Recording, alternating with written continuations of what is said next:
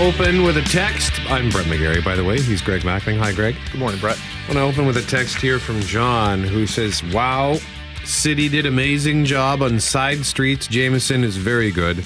Thank you, snow workers. Thanks for that feedback, John. Yeah, I think they've they've done a. We've said this already a, la- a couple of times the last few days, but uh, I've been really impressed with how they handled it, given the kind of snow that fell. I saw one of those little sidewalk snow throwers struggling yesterday to get through. Oh, they had some big piles of snow Yeah. to get through, right? Some giant snow banks that, uh, well, four lanes of traffic sometimes, four lanes worth of snow that's been piled onto a sidewalk, and they've got to make their way through that. It's not easy. Yeah, and there's only 26 of them, so they're they're working hard, and it was tough. You know, like they, I went for a walk yesterday afternoon for the first time in a couple of weeks. Kind of hit me that I, I I've been sort of in hiding. I've been holed up for the last couple of weeks, Blame you. and uh, it was nice to to get out. But even walking around Richmond's Lane on Ruskin Row and what have you. Their, their sidewalks were not clear. No, uh, So the Wellington Crescent had been cleared. So like the, some of the the main sidewalks had been cleared, but uh, the the side streets still not. So I mean, there's a lot of was it 2,900 kilometers? You said That's yesterday. what the city tol- tells us 2,900 kilometers. And if there's 26 machines, that's over 100 kilometers of, of sidewalk per machine. And we know some of them are being done two or three times because they have to go back and follow up where the street plows have gone. Now, I, I have another take on this. You, you asked me yesterday, Greg, do you know your zone? I'm like, you know what? I don't know my zone because I don't really need to because I don't park on the street. Fortunate enough to have a driveway where I can park my car at night. And um, well, it's this morning from 7 a.m. till 7 p.m., which on its own is just sort of more information than anything. But today's also our garbage day. oh, So our garbage carts are everybody has their garbage carts out at the end of their driveways, and they're going to be coming through our neighborhood with snow plows. oh boy. Yeah, that's uh, certainly not in my mind very well coordinated. Going to cause some problems. I said to Jackie last night, I said, well, maybe they did that so they don't have to clean the windrows off the driveways because in the suburbs, we're kind of lucky. They will come and they'll clear the windrows best they can uh, from the front of your driveway. Well, Really? oh, yeah. Oh man, Yeah. I didn't. That's okay. That's one of the benefits. Well, because you don't have to do your front street and the back lane. I think that's Oh, kind of the okay. compromise, right? Because you don't have a back lane. That makes sense. Well, what are they going to do now? You've got these big, uh, the, your garbage and your recycling cart at the end of the driveway. They're not going to be able to do that today. Like, Yeah. like anywhere, I don't think. So I put both my carts. I usually put one on one, each one on each corner of my driveway. I put them really close to one another in the way they usually plow the street in hopes that I won't get uh, mucked over. Because I don't want to have to shovel a windrow when I get home today. Do you are you visited with a by uh trucks with the arms, or is it guys who come and load the trucks manually? Yeah, with the, carts? arms. With Yeah? the arms, yeah. Okay. So they won't like me very much, but Oh. uh, but anyway, whatever. Uh, you know, it's all about me.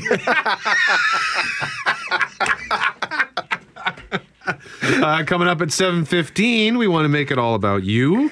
As we look for another qualifier for our Win Local contest, we are looking to invite you to the grand finale event Monday, April 9th at One Great City Brewing Company.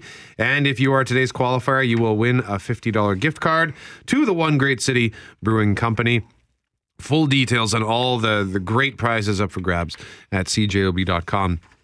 Win local with 680 CJOB. That's up at 7:15. And before that, we're going to speak with the mayor. Yes, the mayor's coming to see us this morning, so we will ask him about a variety of things, including snow clearing, his relationship with the chief of the Winnipeg Fire Paramedic Service. Maybe not his relationship personally, but the relationship between the chief and the city. The city just had to pay a $130,000 fine on behalf of the chief because of some unfair labor practices uh, that were ruled upon. And we'll find out about that conversation and that, uh, the temperature of that relationship. And also want to find out there was a report a few weeks ago that the province was going to claw back some of the funding for the Southwest Rapid Transit Corridor because it had an original budget of around $600 million. And once everything went out to tender, it came in at just over $450 million, a substantial savings. Well, the province is saying, hey, hey, hey, hey, we want some of that savings back. So I want to know uh, what the status is on that and a variety of other things. And I'm going to try and ask the mayor if we are planning any big street parties for NHL playoffs should the Jets uh, stick around for a while. On this International Women's Day, Business Development Bank of Canada, or BDC, and Women's Enterprise Organizations of Canada, or WEOC, are announcing a collaboration to boost support for women entrepreneurs. The announcement happens today in Winnipeg at the Women's Enterprise Center of Manitoba. International Women's Day breakfast at the Met Grand Hall, sold out, by the way. Partnership is targeting women entrepreneurs at all business stages and assisting them in taking their business to the next level. And will add on to the BDC's commitments to support women entrepreneurs with new targets of $1.4 billion in hmm. lending to women led businesses by 2021, and then $200 million in additional investments in women's led technology firms over the next five years. Laura Didick is vice president of Alberta South for BDC and the national sponsor for BDC's Women Entrepreneur Initiative. Laura, how about you tell us more about the partnership? Well, we the bank has uh, is entering into a, a second sort of three-year initiative. Uh, we started at a women's entrepreneur initiative back in 2015, and we're just concluding our our three years where we had set a target for ourselves and have exceeded it, and have grown our portfolio by 49%. And so we knew we could do more, and we've been very uh, very impressed, but not surprised by the uh, by the uh, number of women entrepreneurs and and their drive um, to start and grow their businesses. So through this new sort of three-year um, commitment, where we have doubled our targets, we knew we uh, couldn't do it alone, and so we've uh, entered into a more formal agreement. We already had a great relationship with the Women's Enterprise Organizations of Canada, but we entered into a for, more formal agreement um, to help unleash the untapped potential of women entrepreneurs. So um, WEOC has uh, developed in very innovative programs to assist women um, at all their business stages, and they include uh, some of it includes you know offering uh, professional business advice and mentoring. And uh, their professional advice and mentoring gives us confidence that then the women entrepreneur has received uh, the new skills, the training, the contacts to optimize their business plan. And so as a result, when they're working with WEOC, um, when they're referred through WEOC, they're more likely to secure financing from us and hopefully from other financial institutions because of the support that they've received. Now, as we learned yesterday morning in my feature on young women entrepreneurs, just under 16% of Canadian entrepreneurs are women. They also have a lower propensity to request financing versus men and have more challenges in accessing capital. So, Laura, why is that? Well, they're in industries, I mean, generally, about 80% of women, majority women owned businesses are in the service and retail industry, which are typically, they typically have a lower share of high growth firms, which tends to um, attract um, financial backers more. So I think that's some of it. They also are less likely to use debt to fuel their business. They have lower financial literacy in general, and, and often assume that their loan application is going to be rejected, and so use their personal savings and um, and so obviously, I mean, what we want to do is is be able to arm them not only with the skills but with the confidence that they can um, get the the backing, the financial backing that they need to be able to grow their business and and grow it uh, faster, as fast or faster than what their uh, their male uh, partnerships would. Laura Didick is Vice President of Alberta South for BDC and the national sponsor for BDC's Women Entrepreneur Initiative, talking about a partnership to boost support for women entrepreneurs. More details will be rolled out today at the sold out Women's Enterprise Center of Manitoba International Women's Day breakfast at the Met Grand Hall. Great place to go for any event. Yeah. I think we're going there for event. Is it on Good Friday? The Winnipeg Nightlife Awards. Yeah. That's right. You can still vote uh, for CJOB at winnipegnightlife.awards.com. And uh, Hal Anderson's still in the running for uh, for favorite radio personality, so go vote for him. Absolutely. And uh, you and I are gonna have to put on a shirt and tie. Yeah, something like that. and I can't can't wear my uh, my hoodie. I guess my CJOB hoodie or your bunny hug. Oh come on! Why why are you calling it that? That's not that. Yeah, I thought you hate Saskatchewan. We discussed this yesterday, Yeah. Booter versus Soaker. Yeah. And Kangaroo came up, Hoodie came up, and the fact that Saskatchewan, unlike the rest of the world, calls a hooded sweatshirt a bunny hug. well, the Canadian English Oxford Dictionary has officially added, and this came out yesterday afternoon, has officially added bunny hug Really? as an actual Canadian word. So, uh-huh. Saskatchewan, you win again. I surrender, but I will not call it a bunny hug. It's a hoodie, damn it. Temperature's going down. That often happens as the sun starts to come up, the temperature goes down. I think one of our listeners once explained why that happens. We had a scientist on to explain it once. Yeah, I it can't has to be the sunlight in the atmosphere uh, agitates all the atoms in the air, which drops the temperature. And uh, Good that's, memory, Jeff Braun. That's the voice of Jeff Braun, who got his first ever booter yesterday. Yep. Ironically after enough. bragging about how I'd never had one, yeah. Are you how about serious? that? He did. Where did it happen? I had to step into a snowbank to help push out my neighbor's car. Oh, Yeah, that's the very first time you got a booter. that I recall. How did it um, feel? It was cold, but like a minute later, I was fine because it's 2018 civilization. well, at, at, least, You least, don't have to lose a foot to the cold, and when you live in a city, at least you did not get a soaker. Soaker. sure. Yeah, or a Pooper. That's uh, newly penned by Kelly Moore.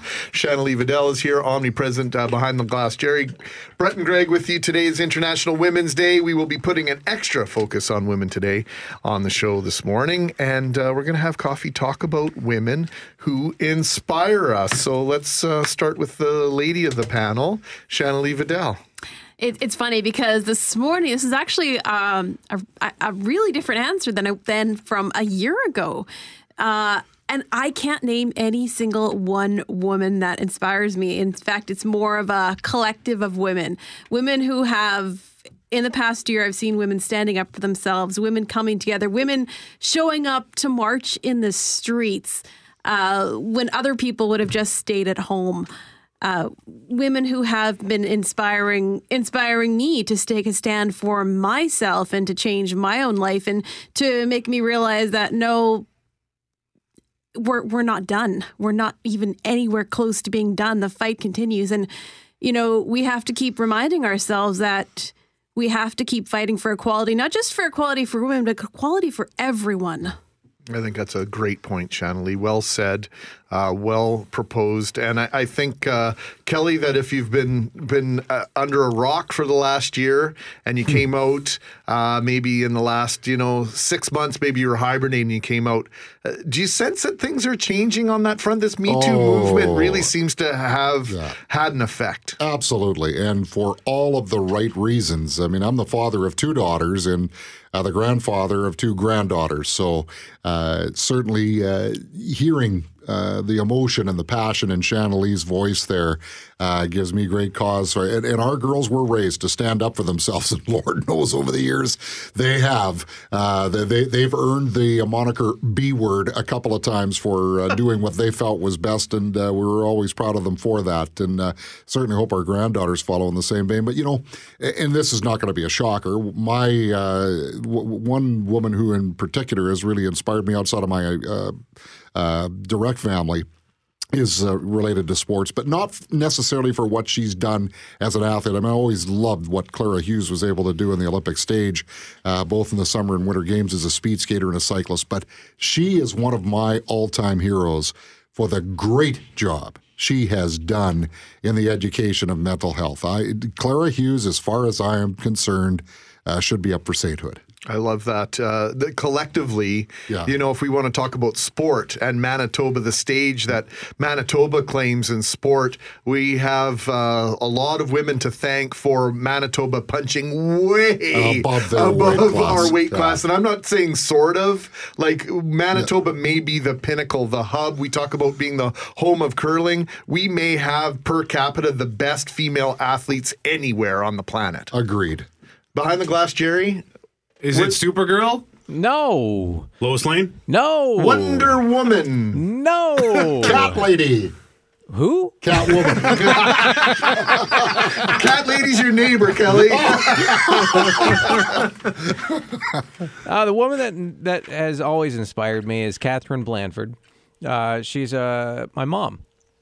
Uh, when uh, we, she was raising four kids, uh, she was married to my dad. Um, uh, she actually put herself through university, got her BA while she was raising four kids.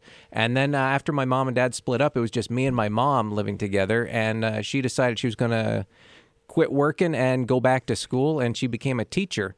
And I have no idea how we survived while she was going to school and not working, but it was just me and mom, and she made sure that I didn't want for anything. And um, so that's why she's uh, always been a huge inspiration to me. Well, you stole. You kind of stole mine. Not your mom, Oh, but I- you know. I didn't even know you knew my mom. No, exactly. No, that that's uh, that's awesome, Jerry. Uh, Brett.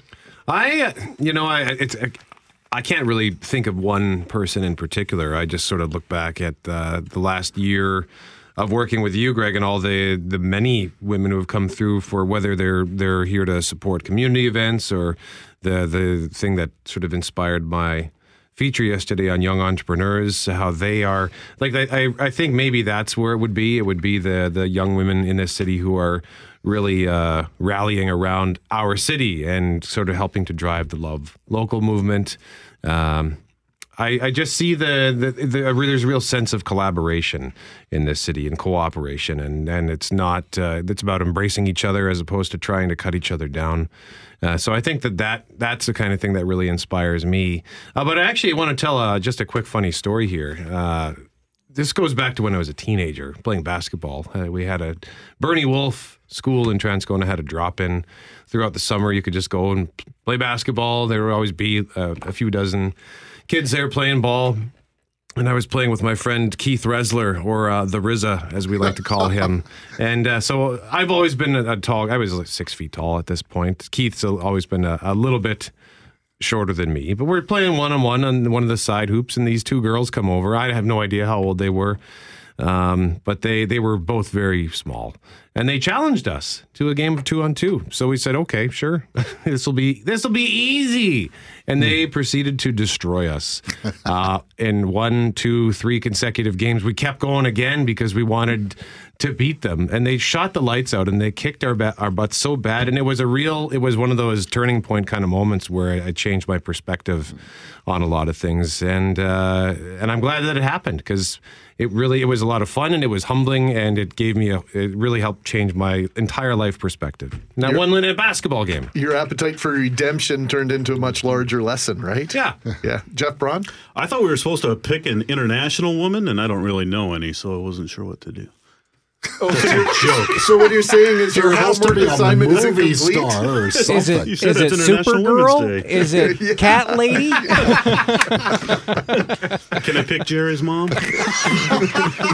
no, uh, daily on a daily basis, I'm continually uh, amazed by what women go through. That the things just you know they tell you a story like I took the bus downtown, and then here's the three creepy things that happened to me every single day, and everyone's got so many stories. And every time I hear one of those stories, it's just like, how do you people leave the house in the morning? I would just stay inside if I had to deal with stuff like Well, that. Well, it's like so- Jimmy Kimmel at the Oscars when he said, uh, you know, with all these changes that we're making, this is positive stuff. And if we can make a change so that women don't have to deal with sexual harassment in the workplace, they'll only have to deal with sexual harassment everywhere el- else they go for the, for the rest of their lives. Uh, so, I mean, it was it was a funny joke, but it was timely in the sense that Yeah. yeah, he's right. This is what the kind of stuff that we didn't know went on really until it sort of became the spotlight was lit last year. Yeah, and the conversation needs to continue. I, I'm just going to wrap it up because I know we're short of time. This is something, uh, this is a phrase that I've heard many times, uh, but it is absolutely accurate. A man may work from dusk to dawn, but a woman's work is never done. And uh, that applies to my grandmothers because I have multiple grandmothers and my late mom, my mother in law, my wife, so many women in my life who find that extra gear. Just when like you know when we're done at the end of the day and you think you can't do anything else they come home from a long day and they magically find a way to to do something that you had zero energy for and they've been up before you. I can't say that very often now but for most of my life. And so uh, that that saying really sticks with me and i send that out to all the hardworking women out there Mac McGarry with you in the morning, and uh, we welcome to the studio Mayor Brian Bowman with us, International Women's Day today.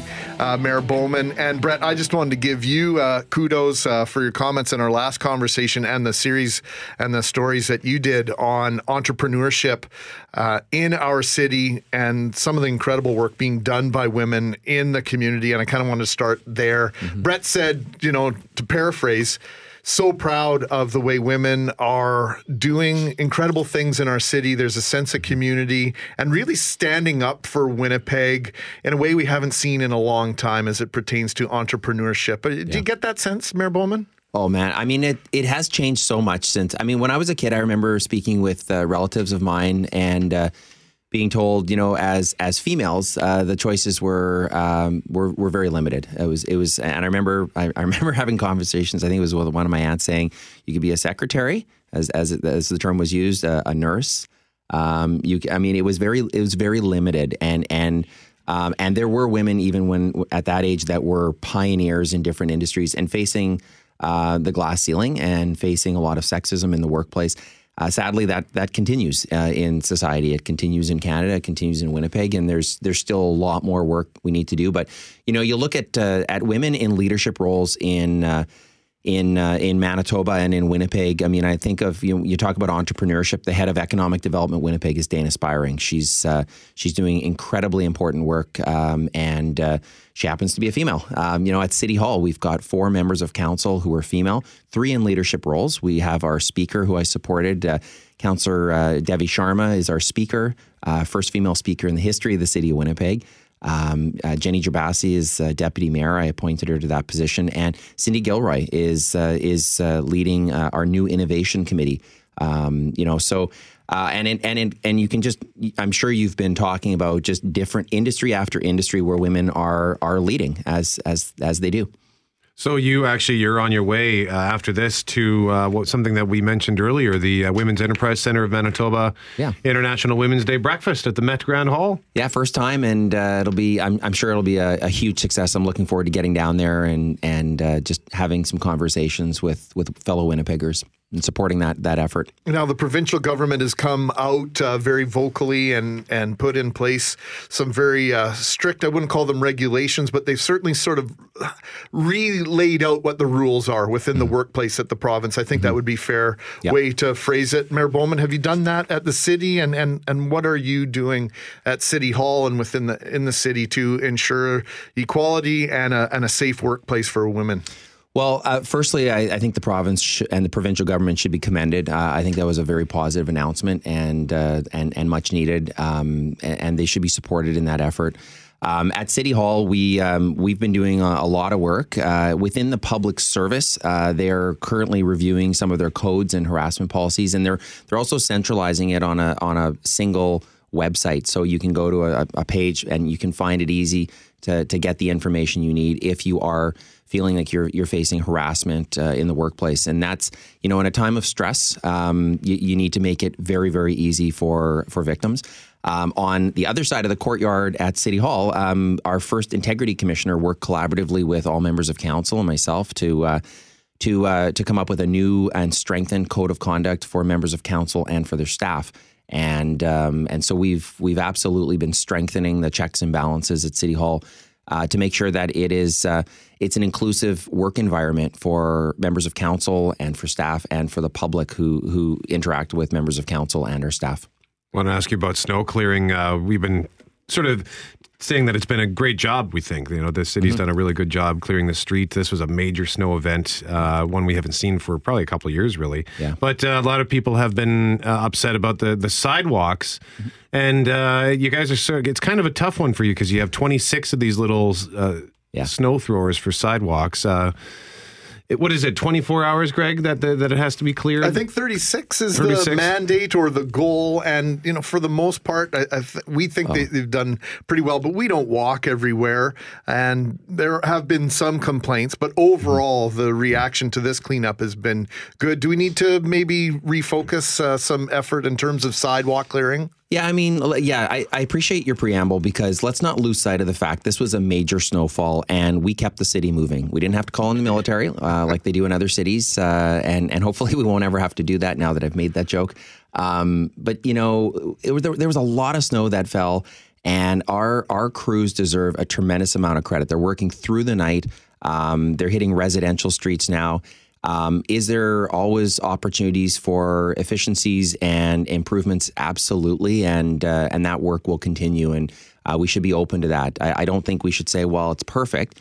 No, no operation like that uh, can't improve, and so we're going to keep keep uh, looking for ways to uh, to improve the efficiencies. But in the meantime, I, I think Winnipeggers deserve a lot of credit. They're incredibly patient. Uh, Monday morning, when I woke up and had to shovel off the snow off my truck, I mean, it was there was a lot of snow there, and the fact that we we kept the city moving, I think uh, everybody deserves a lot of credit for helping their neighbors out. And uh, and uh, and really being patient because it, it does require some patience. Yeah, sometimes I think we overdo it. I think we're overzealous on this idea of we have to keep the city going, and and there, there might be a you know this idea of snow emergencies that they implement in other cities. We wear it as a badge of honor, but sometimes I think we pay for that Well, in other ways. Other So- cities, other cities require citizens to shovel the city sidewalks in front of their street and find them. I mean, we're. I'm not. Please don't make that a story that I'm suggesting that's where we're going, please. But I mean, we we we put a lot of energy and a lot of resources into clearing snow, and and we're a model, and we're often cited by other Canadian cities uh, for a city that that does a really good job on it. And when I speak to other mayors in other cities, uh, they're they're like, wow, like we we couldn't even contemplate doing what you guys do in Winnipeg. And we're a winter city. I mean, we have we have to, and um, citizens need to be able to get around, uh, whether they're driving, they're on the bus, or they're they're uh, they're on our sidewalks, uh, especially wheelchair, you know, cycling. Um, and and we do uh, our absolute best to keep the city moving on all those fronts. I know we only have 90 seconds left uh, because we have a hard deadline to get you out of here. Uh, we wanted to ask you about possible NHL playoffs. You know, Nashville kind of set the bar really high last year with street parties on Broadway. Mm-hmm. If the Jets manage to go into the second round, are we going to show the rest of North America who knows how to party or what? Um, uh, look, I'm, I'm not normally a superstitious guy, um, but I know some of the, but I know, this? but I know some of the Jets players and some of the Jets fans are.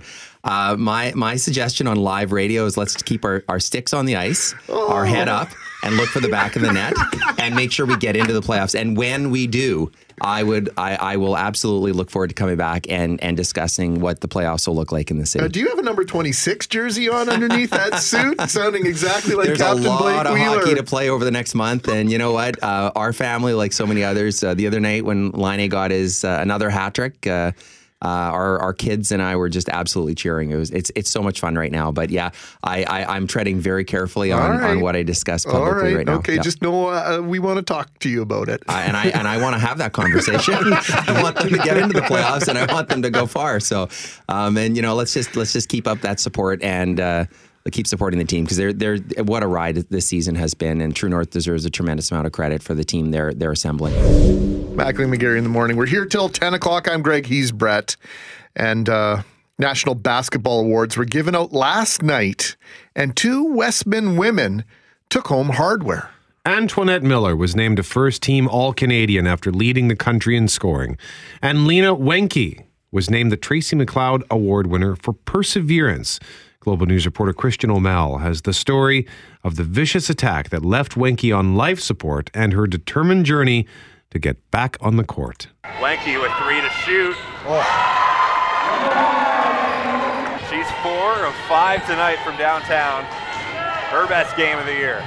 Lena Wenke didn't plan on playing basketball in Winnipeg. The daughter of German basketball players, she envisioned playing college ball in the U.S. But she ended up on a call with Wesmen coach Tanya McKay, who one day would be by her side as she fought for her life. Tanya was so friendly, and she was the only coach that always, like every time we FaceTimed or Skyped, she always asked me how I was doing and how my parents were doing. That just made me feel like welcomed. Wenke stepped foot on Canadian soil for the first time in the fall of 2015 her rookie season with the Wesmen. Everyone was so nice. That was the first thing I noticed. Everyone always said hi. They always talked to me. They asked me how I was doing. They just made me feel welcomed. Coach, she had so much trust in me. She let me play 20, 30 minutes every game starting. It felt really good. And last year, Wenke's sophomore season was a breakthrough year for the program, winning the Canada West bronze medal, their first medal since 2003. With a number of graduating players, Wenke was poised to become a key part of this year's roster. Then, on Tuesday, May 23rd of 2017,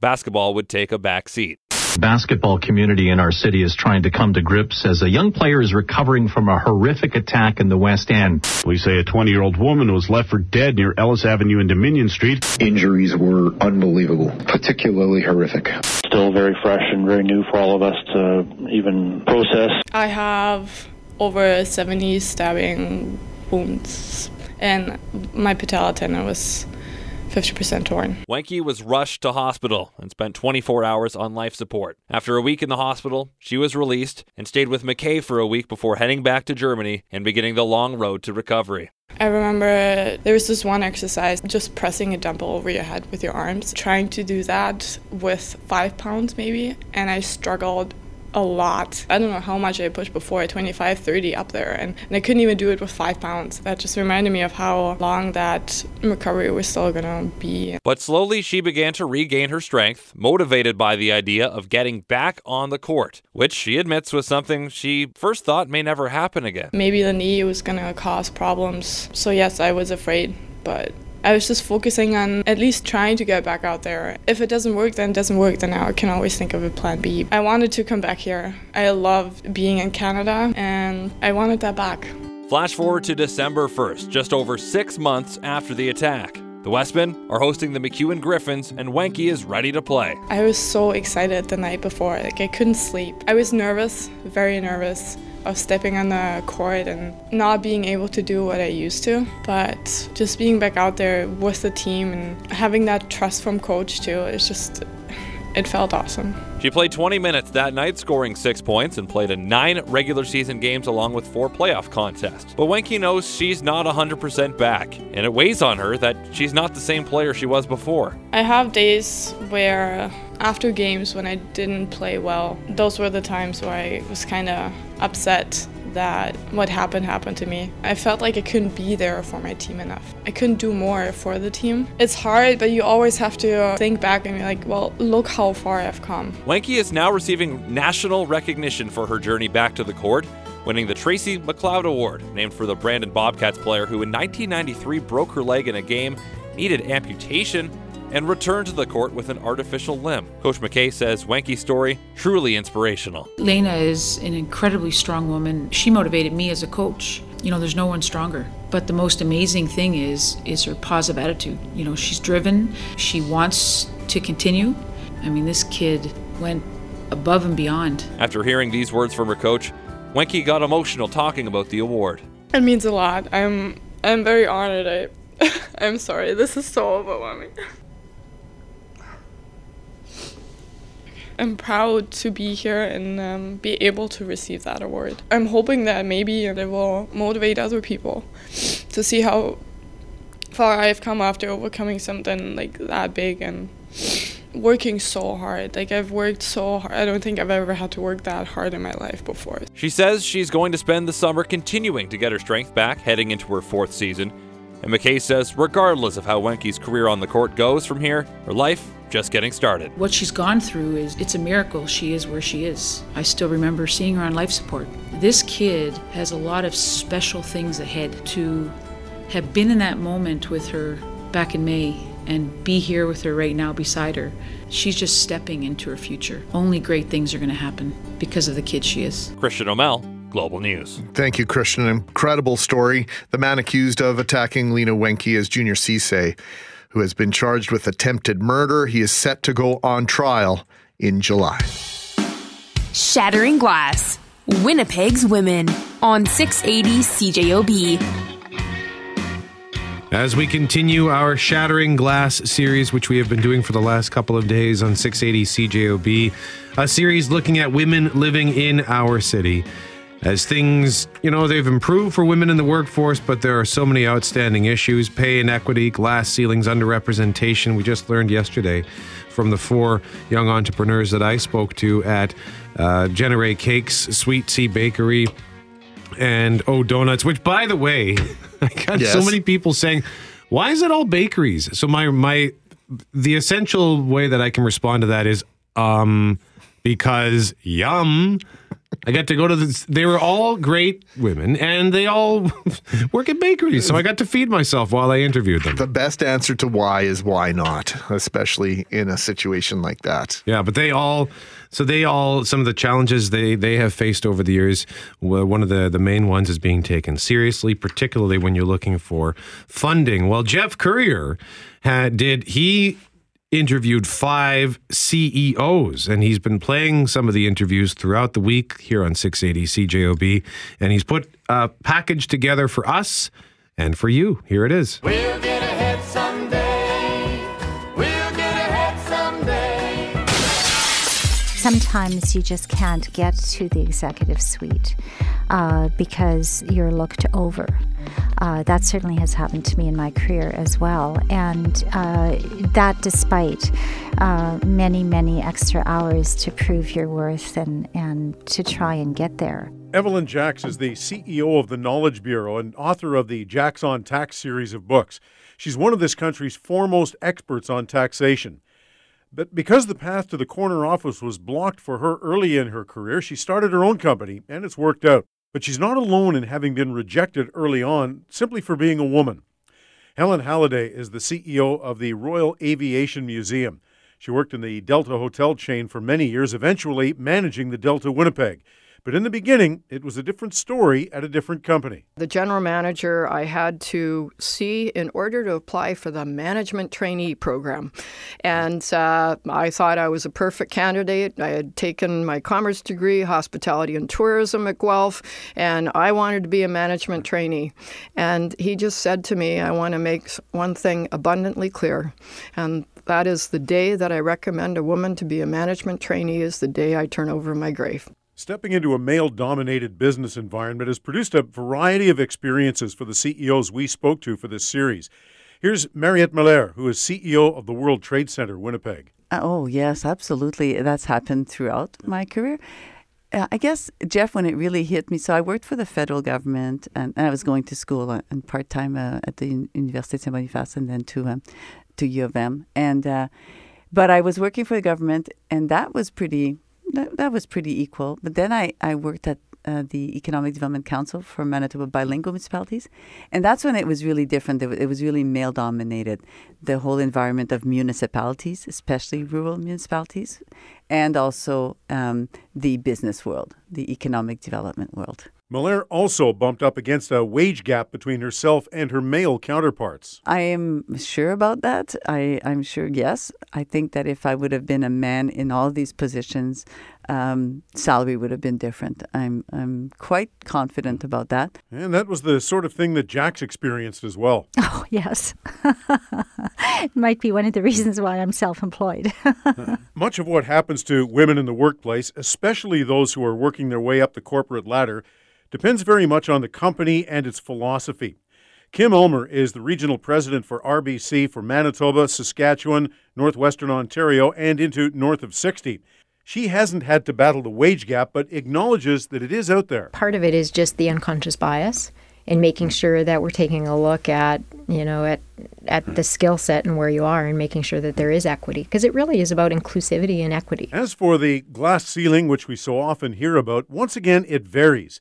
Here's Diane Gray. She's the CEO of CentrePort, although she spent a good portion of her career working for the provincial government. I'm going to say in government, um, I've n- I never felt that way, and and it's possibly because th- I had very strong mentors, male and female, both, and who were very supportive of me and who um, gave me great advice at the right points in my career. The others, like Jack, says we can't pretend it isn't there, but they've learned how to deal with it. It has been there, and I have just never really considered it to be my problem. I have sometimes been frustrated by it, but I have tried to carry on the best I could to learn from, you know, every experience. Um, I don't think that I experienced it, but I saw it and I, I still see it. Um, I don't see it in my world. Maybe maybe it's because I I'm I'm ignoring it. I don't know, but there was definitely times, and there's still times today that I show up and. Uh, you know, it, it, and it's changed, but at, you know, at one point I would be the female at, at the boardroom table. And so I think you know, differentiated, yes, disadvantaged, never. People say, well, you know, how did you fight the glass ceiling or whatever? And and my honest opinion is is I always worked as if it wasn't there. Over the course of their careers, these successful women have experienced various forms of harassment, but the common thread is that they are powerful individuals who didn't let any of the barriers get in their way of their success. And they advise young women to go out and grab whatever it is they want. Thank you very much for that, Jeff Courier, uh, co produced by Behind the Glass Jerry. For more stories, go to cjob.com and search Winnipeg Women. One, two, three. Thank you very much, Jeff Braun. And uh, just to touch on what we were discussing moments ago before Global News at 8 o'clock, looks like Murdoch MacKay defeated Leo Remillard in the Price C Championship Finals, talking about Winnipeg High School hockey with one of our listeners who. has uh, developed a bit of a rivalry with me because I'm I went to Trudeau, Collège Pierre Elliott Trudeau, and uh, this is clearly a Murdoch booster. So hey, thanks for that fun. Uh, sorry we can't text message you back. We're having problems with our text messaging this morning, so we can receive text messages, but we don't seem to be able to send them. So we are not ignoring you. They just can't. Uh, the text messages just can't go through. All right, three things with Shanley Vidal on a big day for Shanley in particular. Three things about International Women's Day. Hi, Shanley. Good morning, Brett. Good morning, Greg. Good morning, SLV. Yeah, and uh, and coming up in these things, I'm going to tell you why International Women's Day is uh, hopefully a big day for for everyone. But first, let's start with the history. Now, the history of International Women's Day goes back to the early part of the 20, 20th century. The first National Women's Day was observed in the United States February 28th, 1909, by the Socialist Party. This was out of the 1908 garment workers' strike in New York. Women had taken a stand against poor working conditions. And then the following year, Women's Day was created to honor women's suffrage. That was an international event. So, as a result, on March 19th, 1911, more than 1 million women and men in several countries attended rallies to demand the right for women to vote and to end discrimination against women. A few years later, the day became a mechanism for protesting World War I.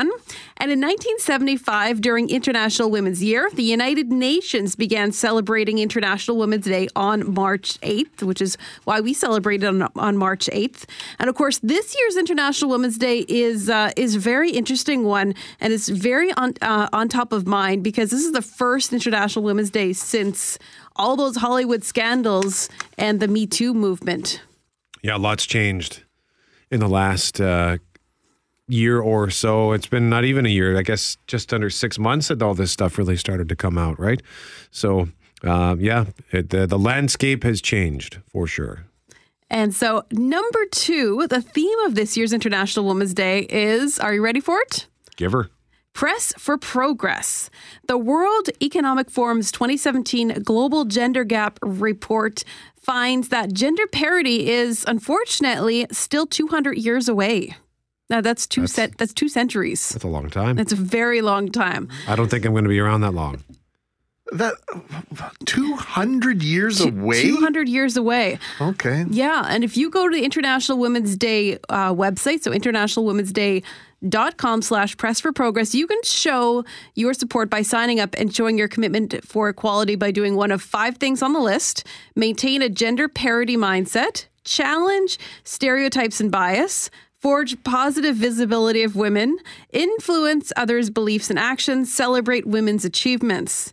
And be sure to include the hashtag Press for Progress when you tell the world how you are committed to gender parity. You know, uh, sometimes we get uh, we get slammed for doing these uh, social media sort of uh, engagements, right? Because oh, you, you put a hashtag on your tweet, and all of a sudden you're a social activist. Slacktivism. Slacktivism, exactly what people call it, Brett. Uh, but this is at least a list of five things that you can do in addition to tagging your social media posts. So I, I, like the fact that there are concrete examples of things that you can do to have an influence. Mm-hmm. And, and they're things not just for today, they're things, they're basically ways to live your life. Correct. So, number three, if you are looking to join with others and celebrate International Women's Day, the West Central Women's Resource Center is hosting a special event. This one is for women only. The event is going to feature a message board to share, uh, so you can share a message to women all around the world, and you're encouraged to write a story about uh, women who've inspired you, and that's going to be posted in the center and on social media. So that uh, event starts at 12:30 and goes until 4:30 p.m. They're located at 640 Ellis, and the West Central Women's Resource Center. I'd actually not heard of them until this morning, but they provide many resources, including winter warming space for women and members of the LGBT LGBTQ squared community. They offer skills training assistance to newcomers and the indi- and indigenous programming. And if you would like to show your support for International Women's Day by volunteering or maybe making a donation of some much needed items, I'm sure they would appreciate it. You can see the whole list of much needed items. Things range from toothpaste to socks to hand lotion on their website at wcwrc.ca. Well, you know, you mentioned uh, the organization, the establishment of International Women's Day back in uh, 1909 mm-hmm. and the garment workers strike in New York. I don't know if you ever saw this movie, Shanley or Brett, but I remember uh, seeing a, f- a movie about the Triangle Factory Fire Scandal. And this was a fire that happened in New York City back in 1911. 146 people perished in that fire in the garment district of New York 123 women and 23 men. And that movie was absolutely shocking to watch. I remember watching it with my mom back in 1979, the Triangle Factory Fire Scandal. So seek that out if I you I will. I've not really, heard of it. You know, it's a horrific movie, but it really brought to light for me, like Roots did, uh, the struggle, you know, like Roots did for me in terms of the struggle of uh, African American uh, African Americans in the United States uh, and and women's rights in, in working conditions uh, in the United States and around the world. A fascinating movie, uh, very difficult to watch. I will put that on my to watch list maybe for this weekend. Shanley Vidal. Three things with Shanley heard every day at this time. Uh, special International Women's Day edition here on 680 CJOB.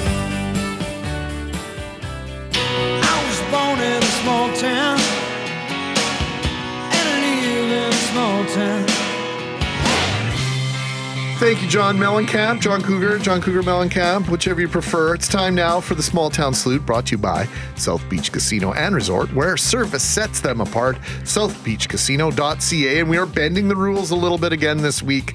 We're headed north to Thompson. Of course, Thompson is not a town, it is a beautiful city nestled in the boreal forest in northern Manitoba to check out Manitoba Winter Games and joined by two guests this morning. Bruce Krentz is the communications chair for the games, was born and raised in Thompson. And uh, Bruce, let's start, start by asking you, how are the Winter Games going so far?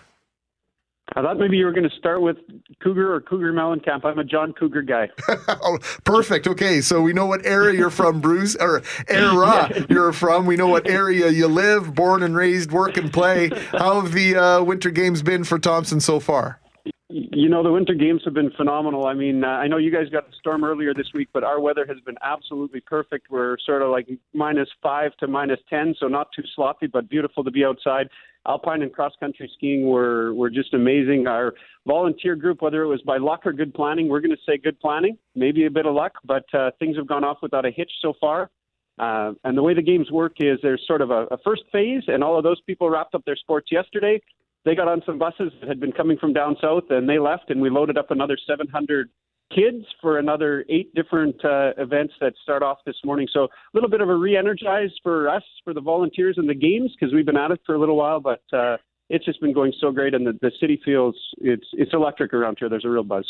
So, Bruce, uh, how many venues had to be, or did any venues have to be created for these games?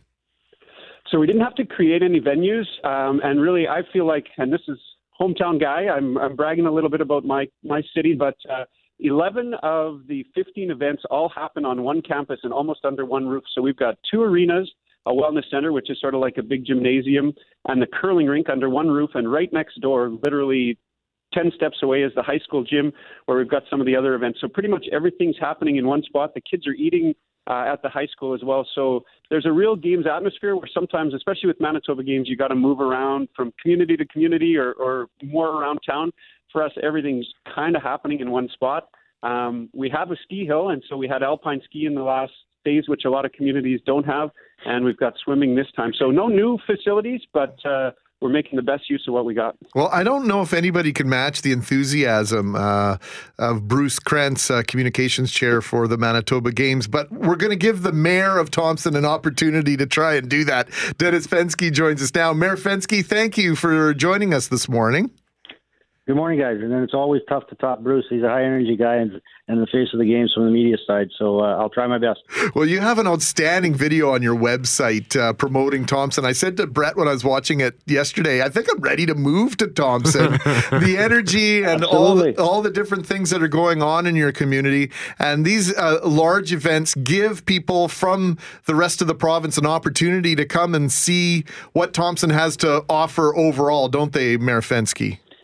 Absolutely, it's an opportunity to showcase uh, Thompson to the rest of Manitoba, and uh, constantly we uh, we see people, and you reference it yourself in, in, reference to the video, but all of the kids that are on the buses, and we, as Bruce mentioned, we had uh, 14 buses arrived yesterday uh, afternoon at 3 o'clock, and 14 buses head south at the same time. Uh, so it was turnaround day, but constantly we hear from the, the kids and the coaches as they come over down the hill from the highway uh, into the city. They uh, don't realize how big we are to begin with, the amenities that we have, the friendliness of the community once they get off the buses. Uh, so far, it's in the first phase. It's been an excellent experience for all involved, not only the athletes and coaches and officials, but but our volunteers as well. We have well over 900 volunteers giving up their time over the the uh, six days, and uh, uh, the seven o'clock mornings. There's a few bleary eyed, uh, bleary eyes, but uh, we uh, re-energize and go for the day, and, and everybody's having a great time. Mayor Fenske, I see that uh, Thompson is uh, known as the hub of the North. Why is that? Absolutely, yes. Uh, we are geographically uh, the center of the North, and from the uh, the pillars of our community, which is basically uh, industry, health, education, government services, transportation, and commerce, uh, we are the center area for the outlying areas. We have a trading area of around 65,000 people, uh, mostly probably 90% First Nation and Métis. Uh, and we have a strong base here of 13,000 plus uh, community members. Uh, so we are that hub. People come to us for health services, for entertainment, uh, for goods and services from that perspective. Uh, we do all, also host a last standing fur table each fall which is unique to Thompson for all the northern trappers to come in and bring their goods. So that's one of the, the major events as well. And so, yeah, that we are the hub. Uh, we are considered the hub, and we continue to promote ourselves as the hub. Uh, Bruce, talk about raising your family in Thompson. I, I, know some quality people who have spent part of their lives in, in Thompson, and they all, they all rave about the time that they spent in your city. Yeah, you know, just like Mayor Fenske, I'm a guy who uh, grew up here and then left for a little while, went to university, tried some other things, and chose to come back. And uh, and it really was a choice to come back here. I mean, there's no better place in terms of getting out. We have a, a remote cabin that we spend some time at, and um, like I talked about, our facilities are as good as as any anywhere in terms of recreation and opportunities for my kids who are just sort of finishing up high school uh, were incredible in terms of the stuff that the high school offers and things they could do in a small place. So, I mean, we love it here. We have no plans to to move on, and I think the opportunities are incredible. I think you got to see the world and know what else is out there. But uh, like myself, there's I could name ten people on our organizing committee here who uh, same thing grew up here, left for a little while, and chose to come back. We're a tight knit community, and uh, there's lots of great stuff happening here. So, Bruce, uh, the games wrap up this Saturday. If anybody wants more information, is there where should they go online? Yeah, for sure. www.manitobagames.ca is the place to find all our info. The results are, are there right now. We've been uh, we've had an army of photographers and writers, volunteer people who have been compiling content. So there's lots of stuff there. We've also been doing some video stuff. Uh, Shaw TV Thompson on YouTube has 60 videos of volunteers and athletes and just some of the buzz uh, about what's happening here at the games. Live streaming of the opening ceremonies and uh, the, the gold medal hockey game yesterday, speed skating, and the closing. So check out all that stuff too. If you can't come here, and I know I speak for Mayor Fenske saying we would love to have you, come on up. But if you can't make it, check out the live stream. Boy, they picked the right guy for the communications chair. Bruce Krentz, thank you for this. And uh, Mayor Fenske, uh, in 20 seconds or so, give us the, the website for the city of Thompson for those that would like to see that video and learn more about your city that we were uh, referencing earlier. Sure, Thompson.ca is the place to be, and go in, just follow the prompts, and you can get to pretty much any kind of information you, you want. So, and as Bruce said, if you can't come come north, at least experience this uh, through electronics. All right, Mayor Dennis Fenske, thank you very much for joining us from the city of Thompson. Again, as Greg mentioned earlier, kind of bending the rules a little bit for the small town salute, our weekly small town salute, as the Manitoba Winter Games are on this week in Thompson, which is about eight hours north of Winnipeg, uh, 762 kilometers from the center of Winnipeg. And again, South a small town salute for South Beach Casino and Resort, where service sets them apart. SouthBeachCasino.ca. As we wait for a verdict in the attempted murder trial of Guido Amsel, we've been telling you about conversations Amsel has had from jail with Global News reporter Brittany Greenslade. Brittany joins us now live to talk about Amsel's time in jail. Good, good morning, Brittany. And we have to ask you, pardon me, what has uh, Guido Amsel's demeanor been like while you've been speaking to him over the last few weeks? He's very quiet. He's very soft spoken. Uh, I've spoken to him for a number of hours over the past few weeks, and he's very determined. He believes very firmly that um, he was framed, that somebody else did this. He points at his ex wife, as we've heard. Um, so he's very adamant in that regard. But in other ways, he's he's just very soft spoken, and we saw that a lot in court. Besides the you know random outbursts, we'll call them at, at times, um, he's also very polite, which I wasn't expecting. Um, so that was that was a surprise for me. Um, but just very quiet, I think, is the the best way to describe him. How does he feel the trial went, and what is he expecting? He thinks the trial has gone in his favor. He believes firmly that he is going to get an innocent, not guilty uh, verdict in this trial. He believes his defense lawyer has done, in his words, a good enough job to get him off. He also says if it goes the other way, which he is not expecting, uh, he plans to appeal it. He's already said flat out, I'm innocent. If I get a guilty verdict, I will be appealing that decision right away. I think we all, at one time or another, have imagined Brittany spending time in prison. Guido Amsel has been in jail since his arrest in the summer of 2015. What has life been like for him behind bars? I don't think anybody expects jail to be easy, uh, especially if it's your first time there. Um, he says it's very difficult. It's something he's obviously not used to. Um, at times, he spent days in isolation, which means three days in one kind of cubicle by yourself. Uh, it means you don't get access to phone. You don't get access to anybody else. Um, and so he spent a number of days in isolation over the past two and a half years. He also attempted to go for bail right away and didn't get that. So he has not been outside since any of this happened in July 2015. Um, and you can imagine, I think all of us would, would say it's difficult. It is uh, very, very hard for me. I know I was in jail before. I'm not the type of person. I have a family waiting out there, almost impossible. Uh, but as I said, I do have a family out there that keep me alive in here.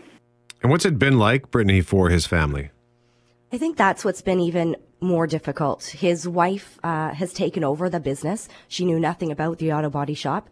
Um, she moved over here, pardon me, after they got married from the Philippines. So he's actually been guiding her through this on multiple phone calls a day from jail, teaching her about the business, what she needs to do, because she's keeping that afloat so that she can provide for their two children. It's so a long she, time that I haven't seen my wife and my kids uh, physically. I, uh, I hug them a lot, my kids and my wife. And uh, they are coming out, once a week they're coming out here to visit me for 33 months now, 32 months. They're here every week and uh, see them and talk to them. So they do make my life much easier. I'm Sorry, Brittany, I fired that uh, prematurely. Itchy uh, trigger finger on that one. Go ahead.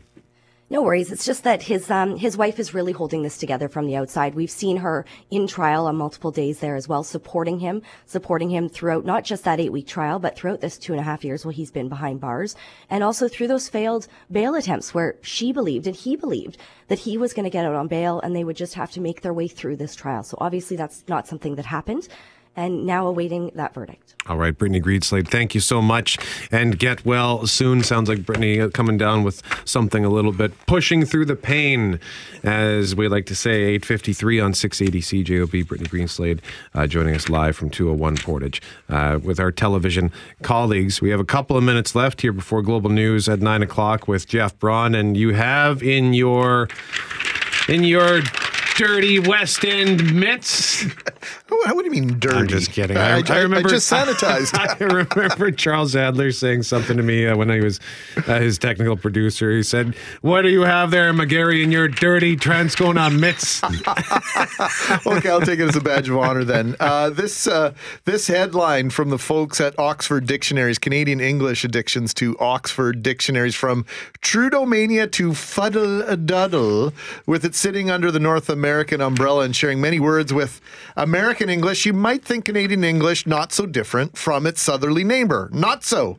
Canadian English has its own unique vocabulary used only in the Great White North, which would be one word that's uh, highlighted as Canadian. And our most recent new words update saw a host of these distinctly Canadian words and phrases added to Oxford dictionaries. Yeah, so whether you're a Calgarian, a Winnipegger, or from somewhere in between, Oxford thinks it's something worth celebrating, so they want to take a trip through the vast and varying landscape of their new Canadian English editions. If you're in Newfoundland or the Maritime provinces, you might celebrate with a kitchen party. Right. This is an informal social gathering with music and dancing, typically held at a person's home. See, when I heard the word kitchen party, I just thought that that's inevitably where the party ends up. When you have friends over, In the kitchen. always ends up in the kitchen. Yeah, that's why you got to have big kitchen, Brett.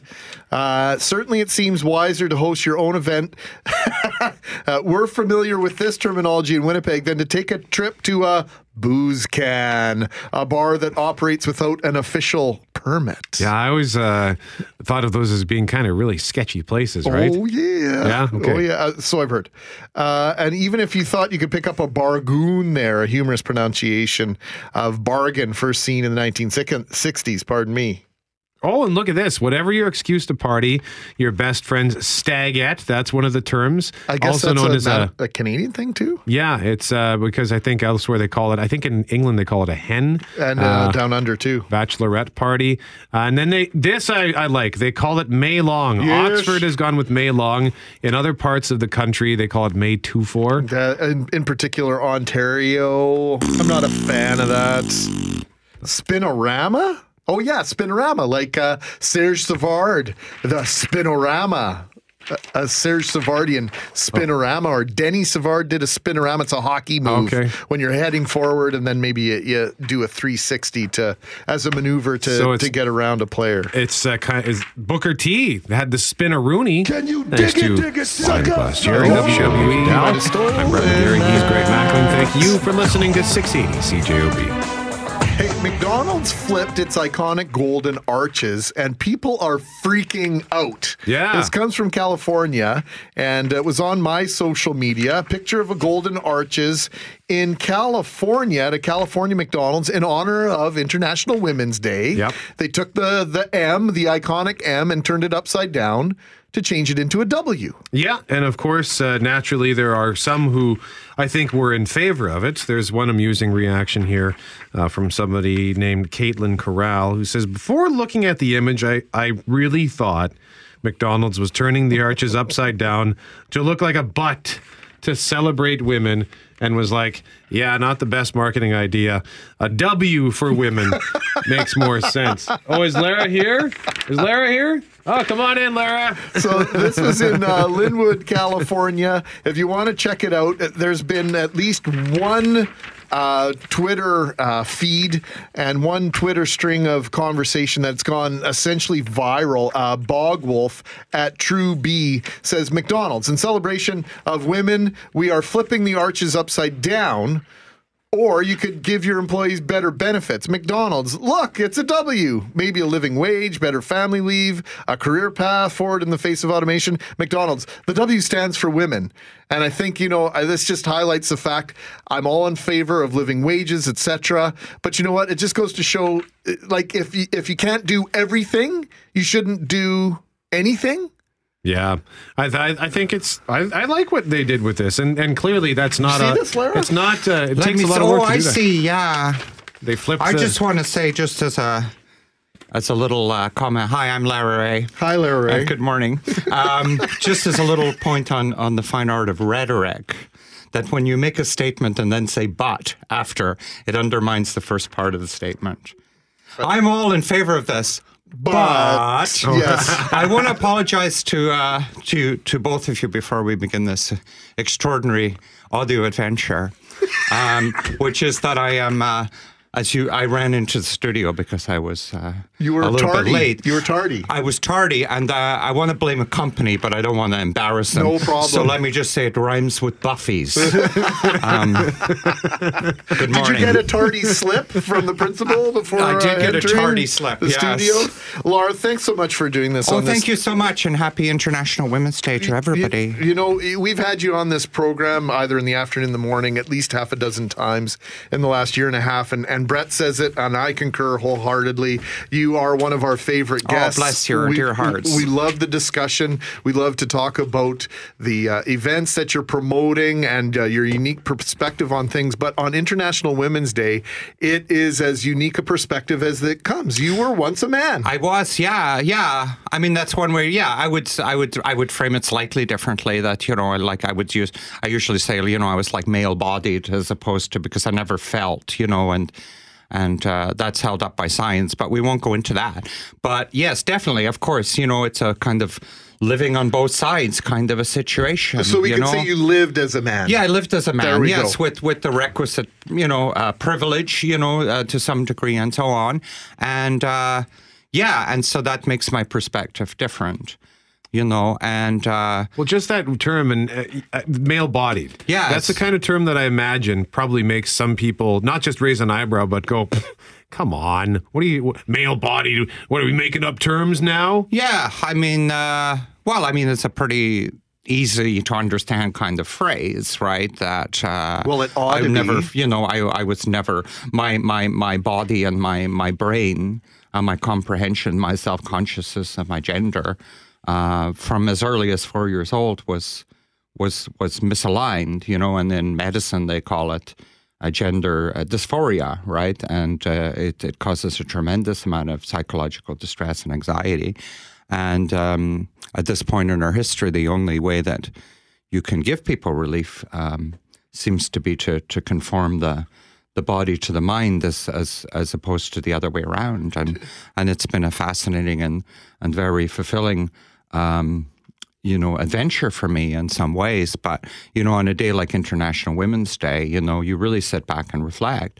And one of the things that I reflect on, having lived on both sides, is just how, you know, even though I identified uh, with and had so many friends who were girls and women throughout my life, the issues that are imposed upon women, you know, did not affect me personally in the same way. And so when something happens to somebody else, you know, we all, uh, you know, have a desire to to express and, and, and to have empathy, but it's very different when it happens to you, you know. And so as much as I didn't get that from the time I became conscious of being a girl and a girl being different than a boy and, and, and being lesser than, you know, in in terms of how society seemed to treat you. Um, I had awareness of that, but it did, did not impact me. And I think that one of the useful things about that for me, in terms of taking some of that male privilege and white male privilege that I did used to enjoy, that disappeared very quickly, um, is that I do have the I do have that power and that voice, you know, and so I do uh, sometimes have that ability to kind of assert myself in the way that I'm socialized to do. That sometimes you'll see that uh, people who are socialized as women have more difficulty doing because they're they're just constantly put down. And I've certainly noticed since I, since transitioning that my ability to do that is is lessened. That I that I am treated much less well by people, not just as a woman, but as a as a transgender person. So you kind of get it. You get it from both sides, you know, and you know it's been terribly, um, it's been terribly interesting, but it's it's also quite painful. And then also as a male uh, bodied person who was socialized as a man, and uh, even though I was always attracted to boys when I was young and men when I was older, uh, in a very female way, I did, like many uh, people who recognize that maybe they're different from other people, uh, and yet, in my case, didn't feel any shame. I knew I was transgender when I was four years old, and by five or six, I knew what it was, and I knew there were people like me, and I felt no no sense of personal shame. I always felt it was just a very natural thing that some people were left-handed, some people were transgender, some people were homosexual and stuff, and so I was lucky in that way. However, I learned very quickly that society did not feel the same in many cases, and as much as our lives have gotten much much better recently um, they're also still extremely difficult, especially down in the United States. One of the most troubling things that's happened, and, and I think the thing that causes me the most anxiety uh, on a daily basis as a transgender woman, is actually the pushback as women are being pushed down, as natal women, you know, people who are, who are born female are being pushed down. They, and this is a very common tendency, there they there is um, in in groups of women and they've been around for a long time but they, they seem to be growing in population women who express hostility towards transgender women right? And so you know in my view a very anti-feminist uh, position but this has become uh, much more loud. And there's a there's a there's a name it's called TERFs uh, trans exclusionary trans exclusionary radical feminists and these are women who say trans women are not women. And then it's become even worse in, in terms of how politicized it's become. They now say, and cause a great deal of confusion because nobody knows what they're talking about. They actually have signs, and I saw one at the Women's March to my great distress. Uh, in, in, England, a woman was holding one up that said, trans men are men. And by that, they don't mean transgender men are real men, like a, an advocation for transgender men. They refuse to even in, incorporate the word women in our identities, and this is this is pretty new and pretty pretty darn scary, you know. And uh, it's quite a difference, and it, it's a small group. And I think feminism, uh, you know, is learning in, in many ways to become totally in- inclusionary. And we're seeing that. International Women's Day. Lara Rae is joining us in studio. And uh, Lara, you have, uh, as we mentioned, a unique perspective on this International Women's Day. You've seen, I've looked you've at seen life, life from both sides now. I didn't have to say it. You just sing it. Still somehow. I really don't get men at all. Something like that. Yes. No, I have. I have seen. Yeah, I've seen it from both Is sides. Is that available on LP? That's on or LP. CD? Yes. Okay, uh, great. um, no, but yeah, it's very true. And so I say that sometimes because I get as a woman, you know, sometimes just don't feel that I'm being heard. Or very interesting one, standing in a line, say at Shoppers, and then usually a usually a man, but not always, will just come and like go in front of me and it's just just that notion of uh, of being invisible. It's like the opposite of man spreading. You know, when you're socialized as male, you just plant yourself like you are right now. You just take up the room. I'm, I'm crouched in the corner here because you've just spread yourself so wide in your own studio, your your lair, your man cave that I can barely get on the mic. So that's an example. But you're such an exaggerator. Am I hysterical? Is that what you're saying? so anyway, so the opposite of that is, and you see it with women all the time. It's the, you know women not being heard in the office. You know, when when they're trying to advocate, or when they do, it's like, would you stop screaming, or would you stop nagging? I mean, this is the first time in my life I've been called a nag when I'm just trying to assert myself, rather than passionate or dominant or all these positive words for getting what your needs met. Now it's like you're being a nag, you're you're you're exaggerating, you're over the top, you're being hysterical, and so on. So I get that. And then the other is I say, you know, as a woman, and then as a transgender woman or as a transgender person when people read me as as you know having lived in two genders maybe. I mean i look look at me today. I mean uh, you know i look beautiful but sometimes people will see by my affect or my voice or the same you know maybe maybe she wasn't you know maybe she looked a bit different you know before. So i'm sitting in Portage Place in the food court and uh, I'm I'm on the phone to my friend from Toronto. We had like an appointment uh, to to call each other, and it's very loud in there. It's like always very busy, right? And so I put. She said she couldn't hear me, so in order to get like a good voice on the mic, I put it on speaker, but I turned it down so it wasn't bothering anybody. But I'm talking into it like you know, like a walkie-talkie more than having it to my ear, right? And so I'm just sitting so so my eyes can look around the food court and I'm talking into this kind of device, right? And I'm just talking to my friend. Nobody's people around me. I'm not bothering them. They're not bothering me. And then about maybe five tables away, there's three men and three women. And very quickly, uh, once I start talking the phone, this man looks over at me and he's kind of squinting, kind of very mean, and he's pointing at me. And then another man at the table starts pointing at me too. And then it's very clear they're talking about me. And people aren't usually that overt about it. You know, they might stare, but then they don't want to embarrass me. Yeah, you know, and so, and this keeps going on all through the phone call. I'm getting more and more distressed and upset. And then you know what they do? They actually, they get up as a group and they move further away and with their back to me, like the ultimate form of erasure you know. And I finished the call, and this this was the 20 minutes. This went on, and then I finished my call, and then you pick your battles. But I thought in this one, you know, I've got to go up and I've got to say, you know, I'm a I'm a woman, I'm a human being. You know, for God's sake, please. You know, you're making me feel like garbage. But before I do, this other woman who's not at their table comes by and she says, uh, Do you know your cell phone flashlight is on? and so the entire time I'm on the phone, I'm shining this laser in this poor man's eyes. And that's why he's squinting, right? And that's why they're pointing. And they actually think at some point I'm doing it on purpose. And so I dash over there and I'm so apologetic. And I say to the man, I said, Why didn't you just come over and tell me? He says, I saw you on the phone. I didn't want to be rude. Oh my God. so you have to be careful, right? With your perception. Hey, you can see Larry tonight, Park Theater. It's okay to rent at 7 p.m. Email us for details. Only on 680 CJOB can you hear Iron Maiden, ACDC, Van Halen, all introducing segments on AM radio. That's how we roll around here. Mackling and McGarry on a Thursday morning. It is International Women's Day. And we understand how important it is that women feel empowered. Unfortunately, that's not always the case, Brett, especially as it has to do with one particular area, and that's financial independence. Yes, a survey by the Leger poll found that uh, found that nearly nine in ten Canadian women have at least one struggle when it comes to their finances.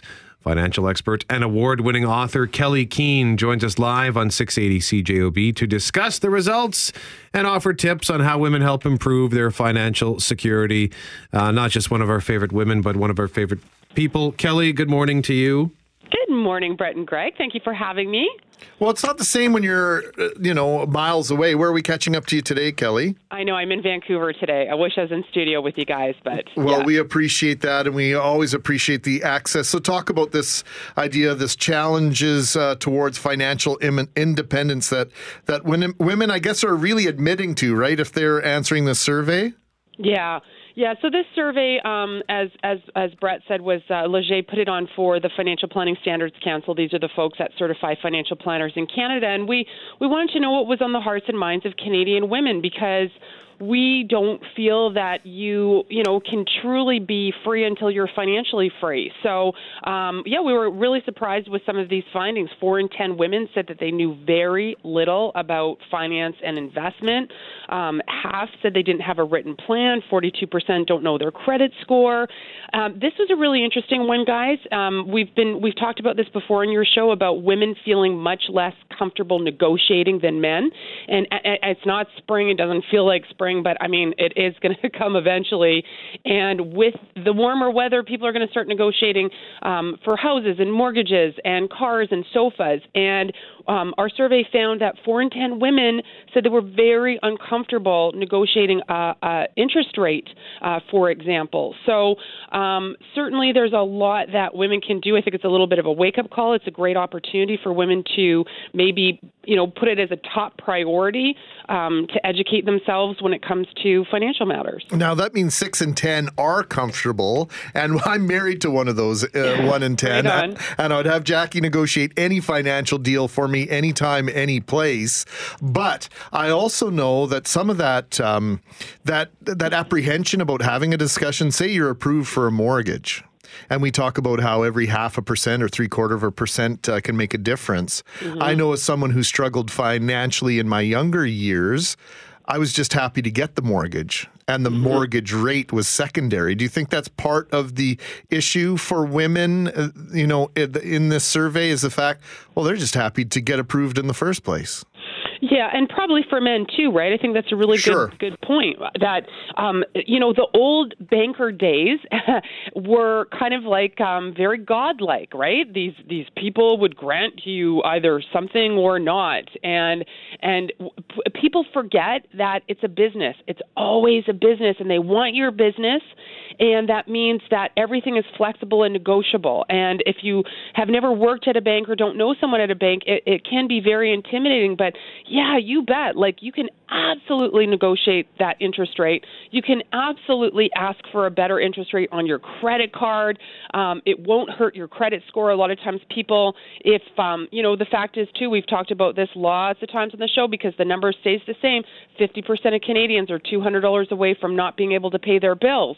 Um, people are having a hard time, and and when if and when you're in that situation, you don't feel very good about yourself. Your your self-esteem oftentimes has taken a real hit, and it's really hard to stand up for yourself and say, "Hey, I need a better rate. I, I you know, what can we do here?" So, um, you know, you definitely want to have a pro on your side. If if if you've got the means, you want help from someone like a certified financial planner. If you don't, and the calls are coming in, and you can't do it on your own, then you need someone like a nonprofit credit counselor. Um, but yeah, you are so right, Greg, that like negotiating on a mortgage, oh, that can save you tens of thousands of dollars in the life of your mortgage.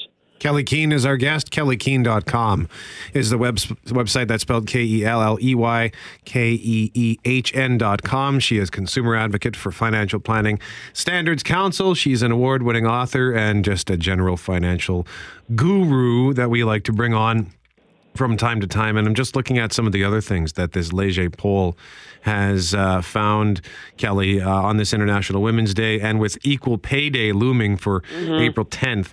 Um, that uh, well actually let me ask you this you're just ignoring the poll for a second because Mhm. this ties into some of the stuff that we were doing uh, earlier this morning and some of the things that we learned from young entrepreneurs is that that female entrepreneurs are are more likely to not seek financial assistance maybe because they they know they're already going to have a hard time do you have any sort of tips on that Hmm.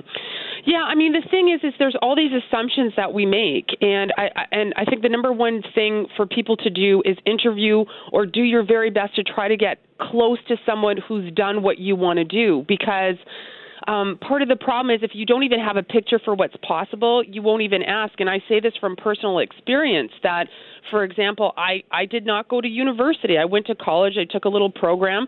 Um, no one in my family, my immediate family, had graduated. If I would have interviewed someone, saw someone, you know, uh, I, we didn't have the financial means, but if I would have known about student loans and things of that sort, someone had taken me to a university campus, how different my life could have been. So for that young woman who's not seeking out um, any type of, you know, uh, venture capital funds or angel investing or even just a, a, loan from a bank or what have you, don't assume. Don't assume. Get some help. Uh, go and talk to someone. Uh, make an appointment. Ask if you can just speak to somebody for 15 minutes, and you would be surprised how much information you'll get and how much money really is out there in grants and opportunities.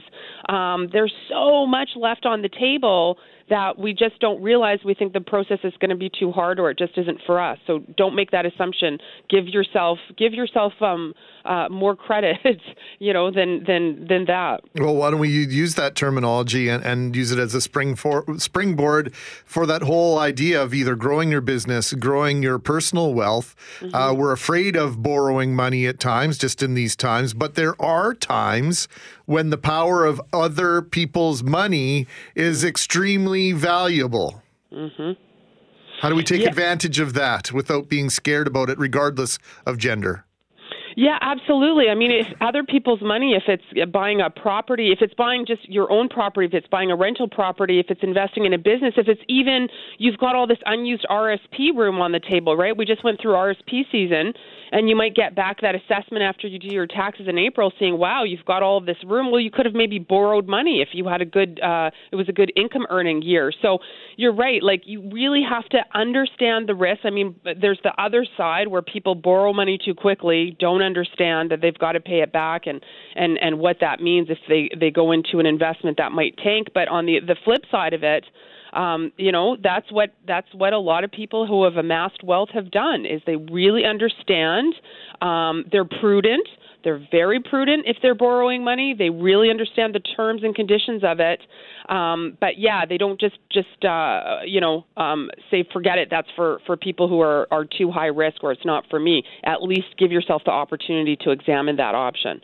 And I guess one final thing here that I'm looking at, just one of the, the key findings that uh, has been laid out here is that 60% of women, at least of those polled, in the 45 to 54 age bracket don't have a, a financial plan. That seems like a like a high number. Yeah, that was a real standout for us because those are your high income earning years, right? These are these are the years that that you're earning the most ideally, that you are struggling with some really tough decisions like do you get a mortgage? Do you pay down on the mortgage? Do you go into the RSP, TFSA, save for the kids in the RESP? These are not easy things to answer. Um, and if you don't have the calculators and you don't have all of that, um, it can be really complex. So this is exactly the time you should be reaching out like I said, seeing someone like a certified financial planner. If you don't have the assets yet, there's fee only planners that you can pay per hour uh, that can help you answer these questions. Um, if you do have assets, there's lots of people, of course, who'd be happy to talk to you and provide some free planning. Um, but at least, again, reach out. It's always, it's almost, guys, it's almost always a free call. You know, it's almost always a free call to a banker or a planner or a nonprofit credit counselor or someone that can get you some information. So when in doubt, make that free call and and get that 15 minute uh, advice and and and see see maybe maybe someone can provide um, you know some expertise on your blind spots that you hadn't even considered. with all the things that, that cause us uh, to be fearful, Kelley, uh, quite often it is just taking that step to make one phone call, whether it's about a mental illness that you're dealing with, a financial issue, picking up the phone and finding out what am I really dealing with here and what are my options. Oh, that is so true. Yeah, it's just take a deep breath, be brave, and uh, make that call. You're going to feel so much better after, and you're going to have more options on the table for you. Well, if you want to find out more about Kelley Keehn, go to her website, kelleykeehn.com. And Kelley, thank you so much for joining us this morning once again on this International Women's Day. Thank you, gentlemen. Enjoy the day. All right, take care, Kelley Keehn. Once again, the consumer ad- advocate for Financial Planning Standards Council. She is a financial expert and an award winning author. She's written multiple books. Again, the website, kelleykeehn.com. And that's all the time we've got. I'm Brett He's Greg, International Women's Day. Behind the glass, Jerry and Shanley Vidal, thank you. And thank you for listening to CJOB.